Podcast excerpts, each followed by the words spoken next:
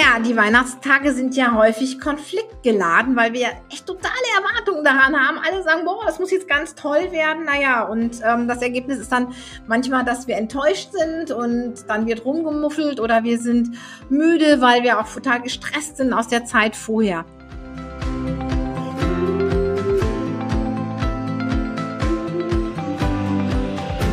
Kurswechsel Kindheit Dein Podcast für ganzheitliche Bildung und Erziehung mit Andrea Schmalzel und Petra Rodenberg.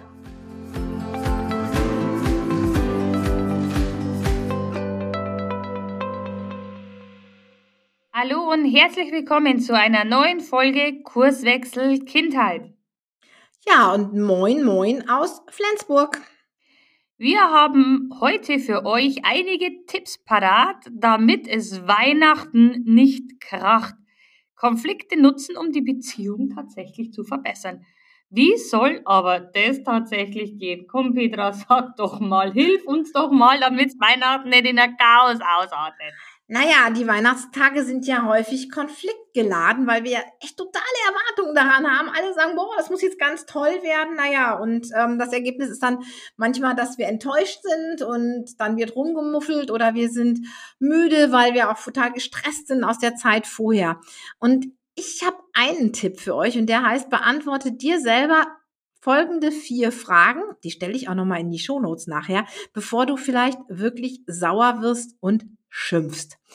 Und zwar ist die erste Frage, tut das, was ich sagen will, der Beziehung gut? Egal ob zu meinem Mann oder zu meinem Kind. Einfach, das ist die berühmte Minute zwischen Reiz und Reaktion. Tut das, was ich sagen will, unserer Beziehung gut? Frage zwei: Würde ich das, was ich jetzt gerade sagen will, morgen früh immer noch sagen? Wahrscheinlich nicht. Drittens, würde ich vielleicht bereuen? Werde ich morgen vielleicht bereuen, was ich jetzt gesagt habe? Bin ich vielleicht total in einer halben Stunde schon, wenn das Kind unterm Weihnachtsbaum weint, sage ich mir schon, oh Gott, nee, wollte ich doch eigentlich gar nicht. Und ich glaube, die vierte Frage, die ich euch mitgeben will, ist, würde ich wollen, dass mein Kind oder mein Partner das Gleiche zu mir sagt, was ich jetzt zu ihm sagen will.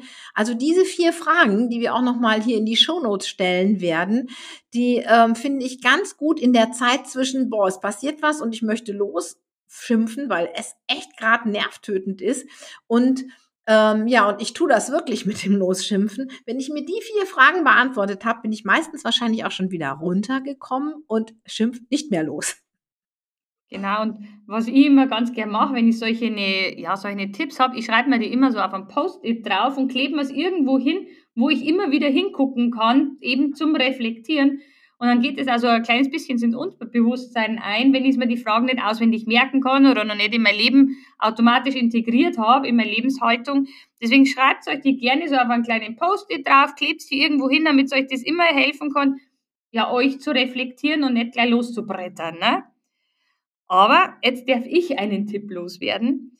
Benutz keine rhetorischen Fragen, sondern sag einfach höflich, was du wirklich willst. Wir haben jetzt gerade vorhin drüber gesprochen, ne? da haben wir so ein Beispiel äh, gehabt zum Thema rhetorische Fragen. Ich stehe schon mit äh, dem Mantel und mit die Schuhe fertig gepackelt da und sage dann zu meinem Mann, gell, wir wollen jetzt spazieren gehen, gell, wir gehen ja jetzt spazieren. Ne? Also Blödsinn. Ne? Einfach wirklich erst einmal fragen, was will ich, was will der andere, dass ich wirklich drauf eingehen kann und nicht schon was voraussetze.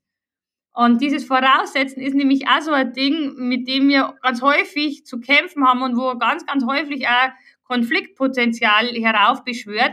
Wir gehen immer davon aus, dass der andere unser Hellseher ist, dass der weiß, was wir denken, was wir wollen, was wir uns wünschen. Mensch, Leute da draußen, sagt das, was ihr wollt, in einen höflichen und bestimmenden Ton. Der andere kann es nicht wissen. Woher auch, leider haben wir noch keinen Kurs entwickeln können zum Thema Hellsehen, ähm, dass man immer weiß, was in den Gedanken von den anderen vorgeht. Sagt wirklich, was ihr wollt. Und ich habe immer, das erzähle ja immer bei uns in der Ausbildung, so eine Holzpostkarte gehabt und da steht immer drauf, wenn dir was nicht passt, dann sag es. Und das hat so viel in meinem Leben verändert. Ich muss nicht böse sein oder grantig sein und das raushauen, sondern ich kann es in einem bestimmten, höflichen, freundlichen Ton sagen, was ich möchte. Und der andere kennt sie dann aus und dann sind alle Fronten geklärt. Und das ist ganz, ganz wichtig. Und das entstresst halt auch ungemein, gerade wenn es ums Thema Weihnachten ähm, geht, wo eh schon alle auf 180 sind, habe ich immer so das Gefühl, und der Stresspegel eh von Haus auf sehr, sehr oben ist und wo eben so das kleinste Tröpfchen das fast zum Überlaufen bringen kann. Und jetzt habe ich den dritten Tipp. Versuch die Gefühle der anderen Personen zu verstehen, statt zu argumentieren. Und da kann ich gerne eine Geschichte aus meinem Coaching ähm, erzählen. Da habe ich letztes Mal, also ich arbeite gerne so mit Karten, mit so Gefühlskarten. Und dann habe ich gesagt, Mensch, welche Gefühlskarte passt denn jetzt gerade zu dir? Und ähm, dann hat er die Karte ja gezogen, wo so ein, wo ein Symbol drauf war, wo so sehr aufgeregt ist und, und sehr nervös ist. Und dann sage ich, naja, wieso fühlst du denn da jetzt gerade so? Und dann hat er gesagt, ja, ach du, ich bin jetzt schon so aufgeregt vor Weihnachten. Und ich bin jetzt schon so aufgeregt, das erste Türchen vom Adventskalender zu öffnen. Und ähm, das war tatsächlich, also das ist im Oktober gewesen. Und unser erwachsener Verstand würde jetzt ja wahrscheinlich sagen so, mein Gott, habt ihr doch nicht so, was sollen jetzt da Weihnachten sein und was soll das erste Adventstürchen da auslösen? Aber ich nehme das wertfrei hin, ich bewerte es nicht, sondern ich fand das total süß von dem Jungen, dass der das so reflektieren hat können, dass er sagt, das ist der Auslöser, wieso ich jetzt gerade momentan so hibbelig und so nervös und so aufgeregt bin. Und dann hat er mal einfach seine Gefühle erzählt und das war einfach so schön gewesen. Und da ist es für uns als Erwachsene auch wirklich wichtig, das von Kindern anzunehmen und nicht zu bewerten, so, hm, stell dich jetzt nicht so an, sondern einfach mit dem Kind wirklich drüber zu sprechen und diese Gefühle, wo in dem Kind ja vorgehen, anzuerkennen und vor allen Dingen auch ernst zu nehmen und nicht einfach abzun, so habt ihr nicht so, sondern wirklich ernst zu nehmen. mir jetzt gerade echt ganz warm ums Herz bei dieser Geschichte. Es ist, finde ich, so wichtig, was du gerade gesagt hast, weil ich glaube einfach, dieses, ähm, ja, wie oft ist es so, jetzt hab dich doch nicht so, es soll jetzt kein Grund, sauer zu sein, jetzt stell dich doch nicht so an. Und genau das ist eben das, dass wir den anderen nicht ernst nehmen und seine Gefühle nicht versuchen zu verstehen. Also das fand ich jetzt so einen schönen Tipp. Ja, wirklich. Also mir hat das Kind, das, das hat mir im ersten Moment so leid sein, weil seine Eltern haben es tatsächlich halt echt nicht ernst genommen, das ganze Thema. Aber ich habe dann mit den Eltern dann reden dürfen und habe ihnen das erklärt, wieso er momentan sich nicht auf die Schule konzentrieren kann. Nachdem aber tatsächlich das Kind seine Gefühle, seine Gedanken losgeworden ist, ist ihm besser gegangen und er hat Verständnis, also ich habe Verständnis dafür gezeigt.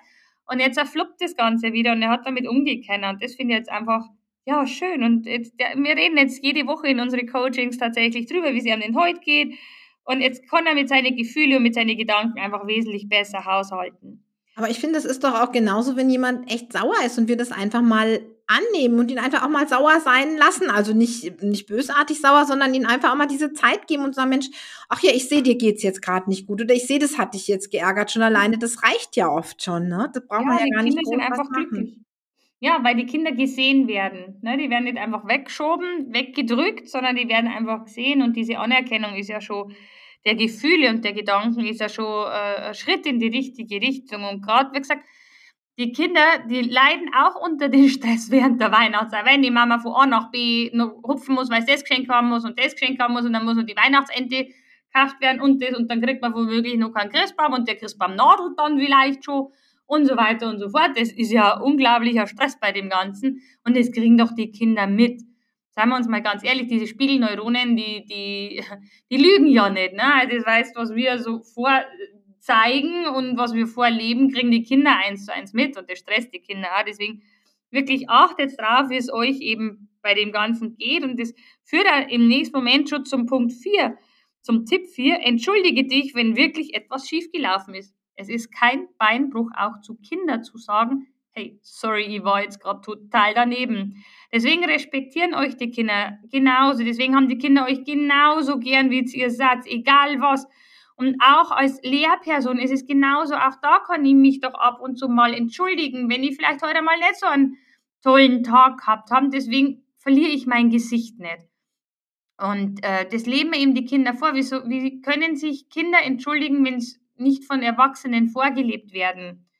Und das ist aus meiner Sicht ein ganz wichtiger äh, Prozess. Zum einen, wenn ich mich entschuldige, nehme ich auch den Stress aus dem Getriebe raus. Weil wenn ich immer bloß draufhau und draufhau und nie einmal einen Schritt zurückgehe und auf meine eigene Meinung poch und nur stur drauf losacker, bloß weil ich Angst habe vor der Entschuldigung, das bringt ja das Ganze nicht weiter.